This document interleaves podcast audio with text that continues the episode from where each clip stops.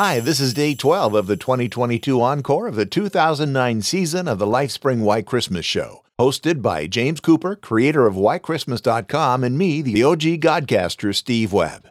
We're having a drawing on the Christmas Day edition of the show for an autographed copy of Brian Duncan's A Neo Soul Christmas C D. If you'd like to be entered for the drawing, be sure to go to lifespring media dot com slash day nine to see how. That's lifespring media dot com slash D A Y numeral nine, no spaces. Every day from now to Christmas Day, you'll hear an episode from the two thousand nine season. And if you're not yet subscribed or following the show, you can do that at lifespring why christmas dot show. This is a value for value podcast. What does that mean? Well, if you're enjoying the show, how much is that worth to you? The price of a Christmas latte or of a Christmas goose? Something else? Whatever makes sense to you. The podcast is free, but whatever you give would be very, very much appreciated.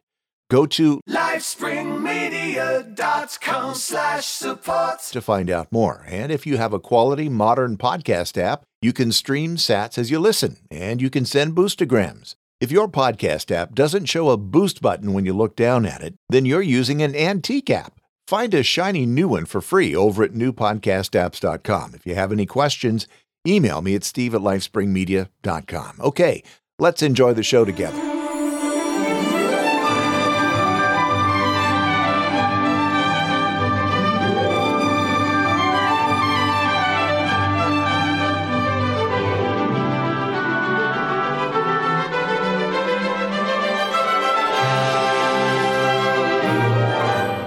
Hello and welcome back to the LifeSpring Why Christmas Show. It's day twelve and I'm Steve Webb. You've heard it said that God works in mysterious ways. Well, here's a great example of that. If you had an announcement, a huge announcement that would affect the lives of everyone you know, to whom would you break the news first? Would you tell the guys that come to your home once a week to collect the trash? Or would you seek out your most respected and well-known friends? Well, when the time came to announce the birth of Jesus, the Messiah that had been anticipated for generations, the one who would bring peace to all mankind, God decided that he would send his messenger to some of the most low-profile, socially unconnected, and even smelly people of the time, shepherds. Now, I don't know about you, but I think this was God's way of saying that the Messiah was for everyone. Not just the important and well-connected, not just for the religious types. This Savior was God's gift to the world, to all mankind.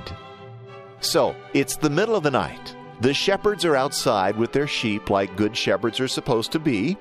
There's no light save for a small campfire, the stars and the moon, and all of a sudden, they're surrounded in some sort of bright heavenly light. And an angel appears before them.